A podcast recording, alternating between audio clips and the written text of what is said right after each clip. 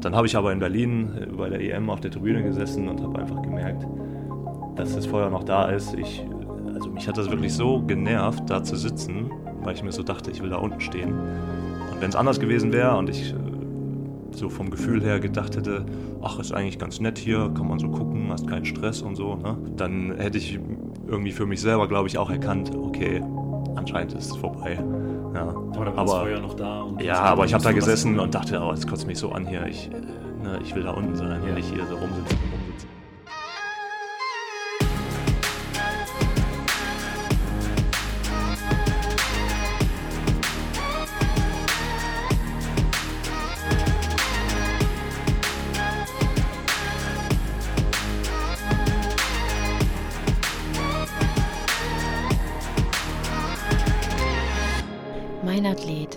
Leichtathletik-Podcast aus Frankfurt am Main. Herzlich willkommen zu einer weiteren Folge von Mein Athlet. Mein heutiger Gast ist der 400 Meter Hürdensprinter Georg Fleischauer. Grüß dich, Georg.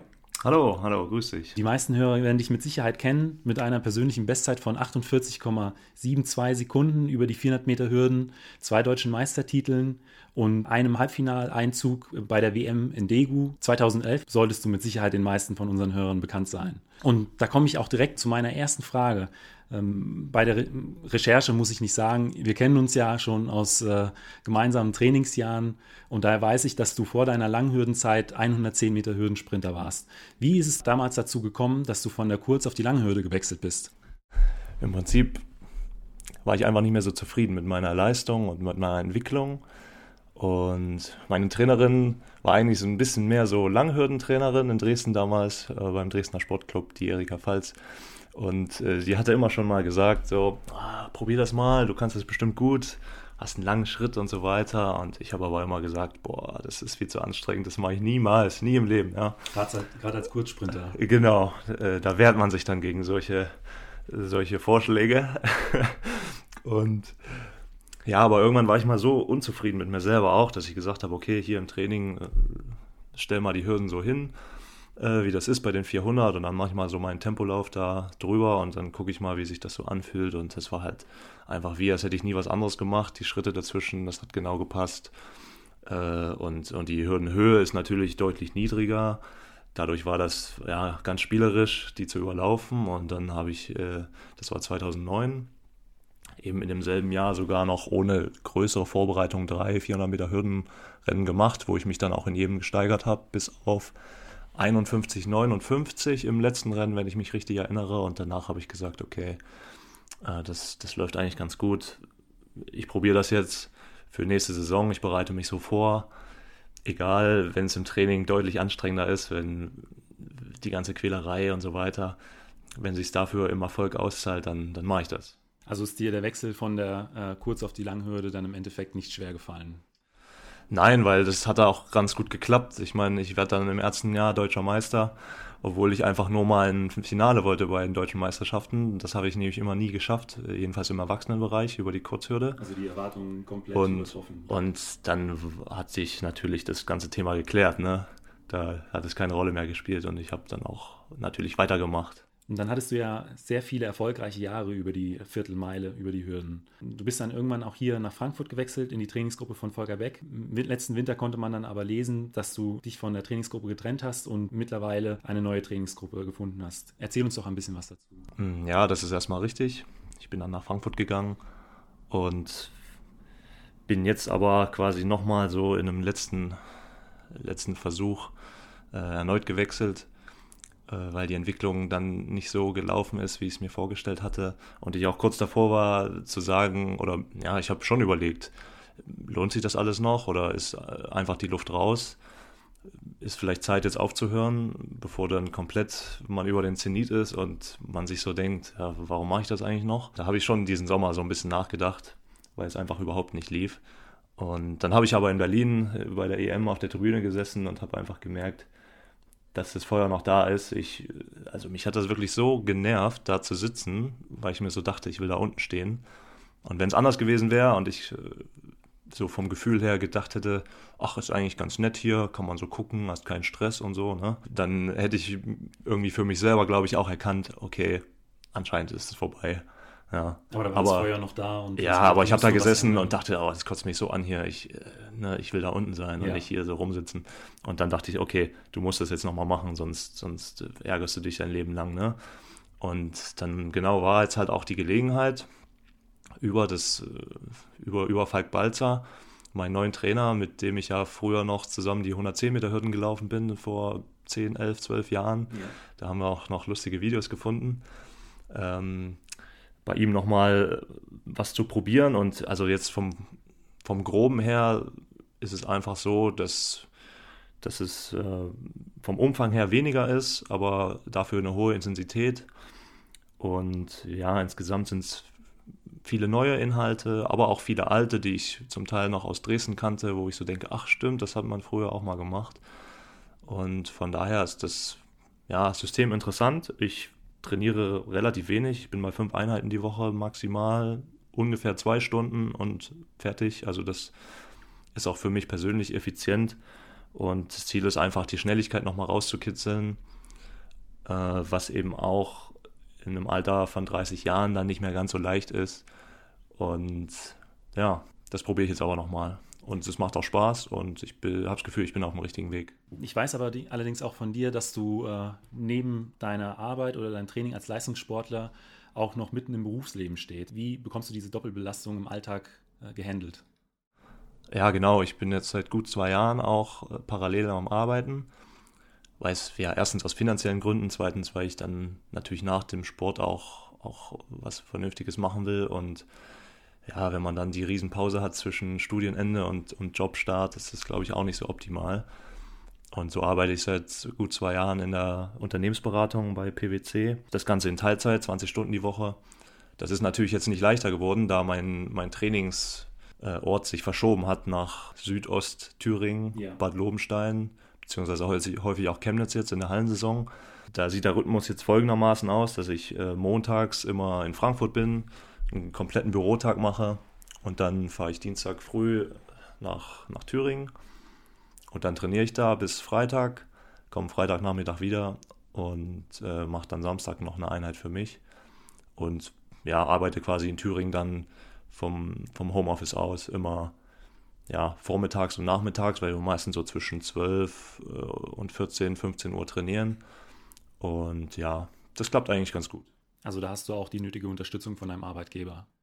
Ja, absolut. Da bin ich super glücklich, äh, dass das so tolerant gehandhabt wird und dass ich da auch so unterstützt werde. Und die Kollegen, ich meine, wir waren halt bei der EM auch mit dem ganzen Team, haben da so quasi so ein kleines Event draus gemacht. Eigentlich sollte ich halt laufen, da waren 50 Kollegen von mir da. Und äh, also die haben dann auch mal gesehen, was da so für eine Atmosphäre ist. Die meisten kannten das überhaupt nicht und haben sich so gedacht, boah, das ist ja super interessant und super viel parallel und die Stimmung und da weiß man ja gar nicht, wo man zuerst hingucken soll. Und ja, tolle Veranstaltung. Ich meine, solche Veranstaltungen gibt es halt leider auch nicht mehr so oft in Deutschland. Mit so viel Publikum bei der Leichtathletik. War das war schon extrem gut. Aber ich glaube, da habe ich auch viele neue Fans äh, generieren können mit so einer Veranstaltung. Und ja, die wissen halt jetzt auch viel besser, warum ich das mache, ja. weil die sich, glaube ich, schon so ein bisschen vorstellen können, wie das dann vielleicht ist, wenn man da unten steht. Ne? Konntest du den einen oder anderen auch überreden, vielleicht mal die 400 Meter oder äh, 400 Hürden auszuprobieren? Nee, das jetzt noch nicht. Es gab so ein paar Angebote oder ein paar Sachen, so, wo er gesagt hat, ja, lauf mal gegeneinander. Du mit Hürden, ich flach oder so. Ja. Aber dazu ist es jetzt noch nicht gekommen, nein. ja, was nicht ist, kann noch werden. Ja. Aber was sind denn deine Ziele für die kommende Saison? Ja, die Ziele sind ganz einfach gesagt wieder an die alten Leistungen anknüpfen. Der Trainer sagt halt, wenn ich mal die 48 gelaufen bin, das ist, das ist irgendwo im Körper drin, das müssen wir halt wieder wecken. Und das versuchen wir jetzt über verschiedene, auch Trainingsmittel. Er muss ja selber erstmal ein bisschen schauen, wie reagiere ich auf was und äh, was vertrage ich, was vielleicht eher nicht. Und wenn ich irgendwie wieder in den Bereich komme, ist auch klar, dass es dann eben WM, Olympia, ne, deutsche Meisterschaften, dass das dann die entsprechenden Ziele sind, ja. jetzt für die nächsten zwei Jahre. Für das das Ganze auch so grob ausgelegt ja. ist. Also Tokio 2020, Olympische Spiele habe ich bisher noch nicht gesehen und das nochmal zu schaffen, wäre dann, wär dann so der Höhepunkt. Da wären wir im Prinzip auch schon bei meiner nächsten Frage. Das sind ja alles große Wettkämpfe, von denen du da sprichst, große Ereignisse, die Olympischen Spiele, WM, EM. Was war denn bisher dein größter Wettkampf, also der Wettkampf, an den du dich äh, ja, am liebsten zurückerinnerst? Ja, am liebsten. Oder bei dem die Ähm, meisten Emotionen bei dir? Ja, das, äh, das ist, glaube ich, eine bessere Beschreibung und ich habe auch eine Weile nachgedacht, bis ich mir sicher war, welcher das ist.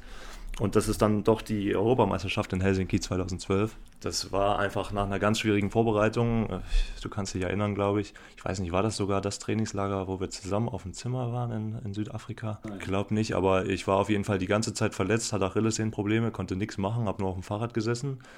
Und das halt vor der olympischen Saison Ja. nach meiner super 2011er Saison, wonach natürlich die Erwartungen entsprechend hoch waren und dann äh, super Hallensaison gehabt und dann aber verletzt und ich glaube, ich konnte sieben Wochen nicht wirklich laufen. Habe immer wieder probiert und dann hat es wieder wehgetan, dann war ich wieder auf dem Fahrrad und immer so hin und her. Und dann hatte ich, glaube ich, zwei Wettkämpfe bis zu den deutschen Meisterschaften, die ich dann in einem Kraftakt für mich entscheiden konnte, mich dann für die EM qualifiziert habe. Und dann natürlich noch die die Norm brauchte für die Olympischen Spiele und wollte. Und die EM war dann die letzte Chance. Und dort werde ich dann halt Sechster, was erstmal die Finalteilnahme, ich glaube, ich, also es gab ganz viele Jahre vorher keine, kein Finale mehr mit einem deutschen Athleten Ja. in dem Langhürdenbereich. Das war schon erstmal ein super Erfolg. Im Prinzip hatte ich aber auch Medaillenchancen. Also ich glaube, nach dem Halbfinale war ich der zweite oder drittschnellste. Aber dann im dritten Lauf, am dritten Tag, war dann nicht mehr so die, die Power da. Das war ich auch einfach noch nicht gewöhnt. War mein erstes Turnier über drei, drei Runden. Viele haben sowas ja schon zigmal in der Jugend oder im Juniorenbereich Ja. mitgemacht. Das hatte ich halt alles nicht. Deswegen, ja, war das alles so Neuland. Dann war der sechste Platz natürlich trotzdem super. Aber Definitiv. aber das Schlimme war, und im Nachhinein darüber ärgere ich mich auch so ein bisschen, aber ich denke, das ist einfach auch normal. Alles, wonach ich, äh, woran ich denken konnte nach dem, nach dem Lauf, war einfach, okay, Olympische Spiele nicht geschafft.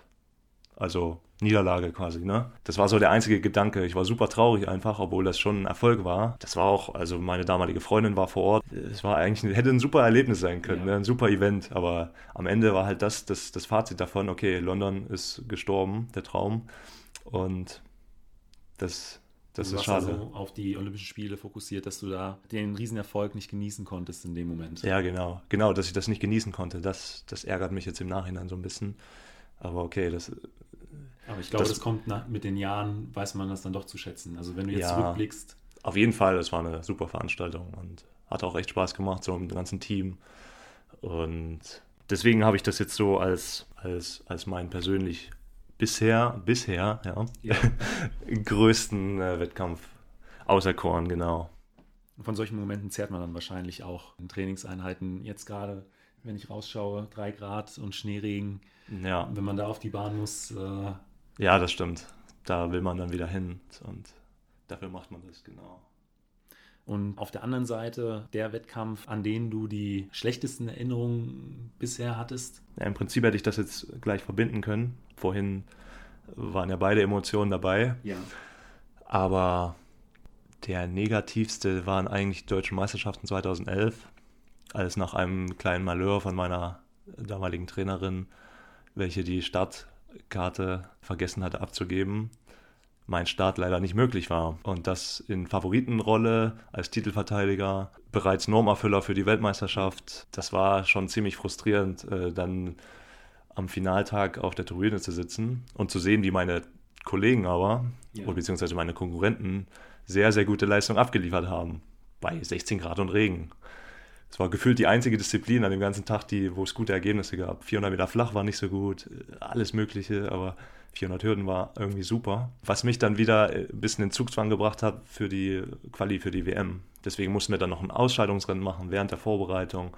Das war alles ein bisschen, bisschen kompliziert und das war eigentlich so der Wettkampf, wo ich denke, das war Horror, also das wirst du nicht erleben, dass du da nicht laufen darfst, obwohl du topfit bist. Wie, wie sind da die, die Abläufe? Du hast gesagt, du warst Vorlauf äh, schnellster. Ähm, Im Prinzip die, die Startunterlagen waren abgegeben. Wie ist dann das Prozedere ähm, vor einem Finale auf? Wie kann man sich das vorstellen? Naja, ich habe das ja gar nicht so richtig mitbekommen. Also man muss halt 19 Minuten vorher die Karte abgeben, ne, dass man da ist und mitmacht. Und meine Trainerin war aber noch mit den Staffeln in der Jugend beschäftigt und hatte das dann irgendwie vergessen. Ich wusste das aber gar nicht. Ich habe nur gesehen, ich stehe gar nicht auf der Liste. Die werden dann ausgehängt, die, die Läufe. Kann man sehen, welche Bahn hat man, in welchem Lauf ist man drin. Ich stand halt nicht drauf, habe mich so gewundert, hey, was ist hier los? Kann nur ein Fehler sein, ne? passiert manchmal. Und dann äh, war da auch so ein bisschen Aufregung mit dem Bundestrainer, Herrn Beck und meine Trainerin und so. Und ich so, na okay, die werden das schon irgendwie hinkriegen. Und dann äh, bin ich halt gelaufen, hatte auch eine ganz passable Zeit. Die Trainerin hatte dann gemeint, na doch, gib doch mal heute schon Vollgas, morgen soll das Wetter nicht so gut werden. Ja. Und ich so, hm, okay, weil es ging noch um die A-Norm-Erfüllung ja. für die WM, ich hatte nur die B-Norm. Und, und ich so, na okay, aber so richtig habe ich das dann auch nicht so hinbekommen, weil es ist halt ein Vorlauf und man denkt dann irgendwie schon ans Finale und Wie so ein bisschen so richtig Vollgas kann man dann irgendwie Schön. auch nicht geben. Und dann haben sie mir halt danach gesagt, was war und dass ich jetzt so außer Konkurrenz oder unter Vorbehalt mitlaufen durfte, aber es sein kann, dass ich morgen im Finale nicht mitlaufen darf. Ja. Und dann ist natürlich so eine halbe Welt zusammengebrochen, weil ich dachte, hey, wie, wie kann das sein? Ne?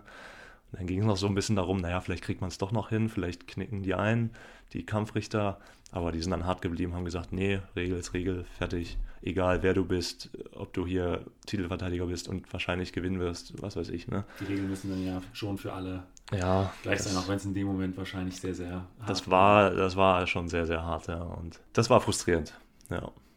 Aber dennoch, wenige Wochen später, Monate später in Degu, warst du ja dann bis im Halbfinale. Genau, also. da bin ich dann meine Bestzeit gelaufen. Und von daher hatte die ganze Saison noch ein Happy End. Ja. Aber in dem Moment denkst du halt, ja, alle Pläne über den Haufen geworfen. Wie soll es jetzt weitergehen? Oh gut, es ging weiter. Ja, genau. Und es geht immer weiter. Und das habe ich mir auch immer gedacht. Dann äh, habe ich noch mal zwei Fragen zu deinem Trainingsalltag. Wir hatten ja am Anfang schon ein bisschen drüber gesprochen. Du bist als Kurzsprinter auf die Langdistanz unter den Sprintern gewechselt. Da gibt es auch mit Sicherheit auch Trainingseinheiten. Äh, wenn du die auf dem Plan hast, da denkst du, okay, ich bin froh, wenn es vorbei ist. Ja, auf jeden Fall. Also das, ich habe zwar jetzt kein direktes Programm, aber das sind dann auf jeden Fall so, so Läufe mit kurzen Pausen, so in der Vorbereitung viele Läufe mit kurzen Pausen, wo du einfach dazwischen das Gefühl hast, du erstickst und du kannst da nicht weiter. Und also das ist so eigentlich mein Hassprogramm. Ja. Das ist auch so das Ding, wo ich irgendwie gefühlt immer noch zu sehr der Kurzsprinter bin, als dass ich das gut vertragen würde. Dass sich das Laktat dann so langsam aufbaut äh, und mhm. mit jedem ja. Start dann mehr wird. Obwohl Laktat in dem Moment finde ich dann gar nicht so, also das ist gar nicht so schlimm, aber okay. die, die Atmung, also da, das kommt dann nicht hinterher. Ja. So in dem Bereich, also so relativ langsame Läufe noch, aber mit kurzen Pausen und äh, das, das, also das killt mich immer. Das, Kann ich gut verstehen. Ist, ich glaube, daran hast du auch immer Freude, ne? Oh ja. Und äh, auf der anderen Seite, was ist so die Trainingseinheit, die dir heute noch am meisten Spaß bereitet? Also das sind dann eher so die Einheiten vor Wettkampfbeginn, vor der Saisonbeginn, wenn man dann halt schon Gas geben darf. Äh, da kann es auch mal Laktat geben, aber wo man eben auch dazwischen lang genug Pausen hat äh, wo man sich wieder erholt.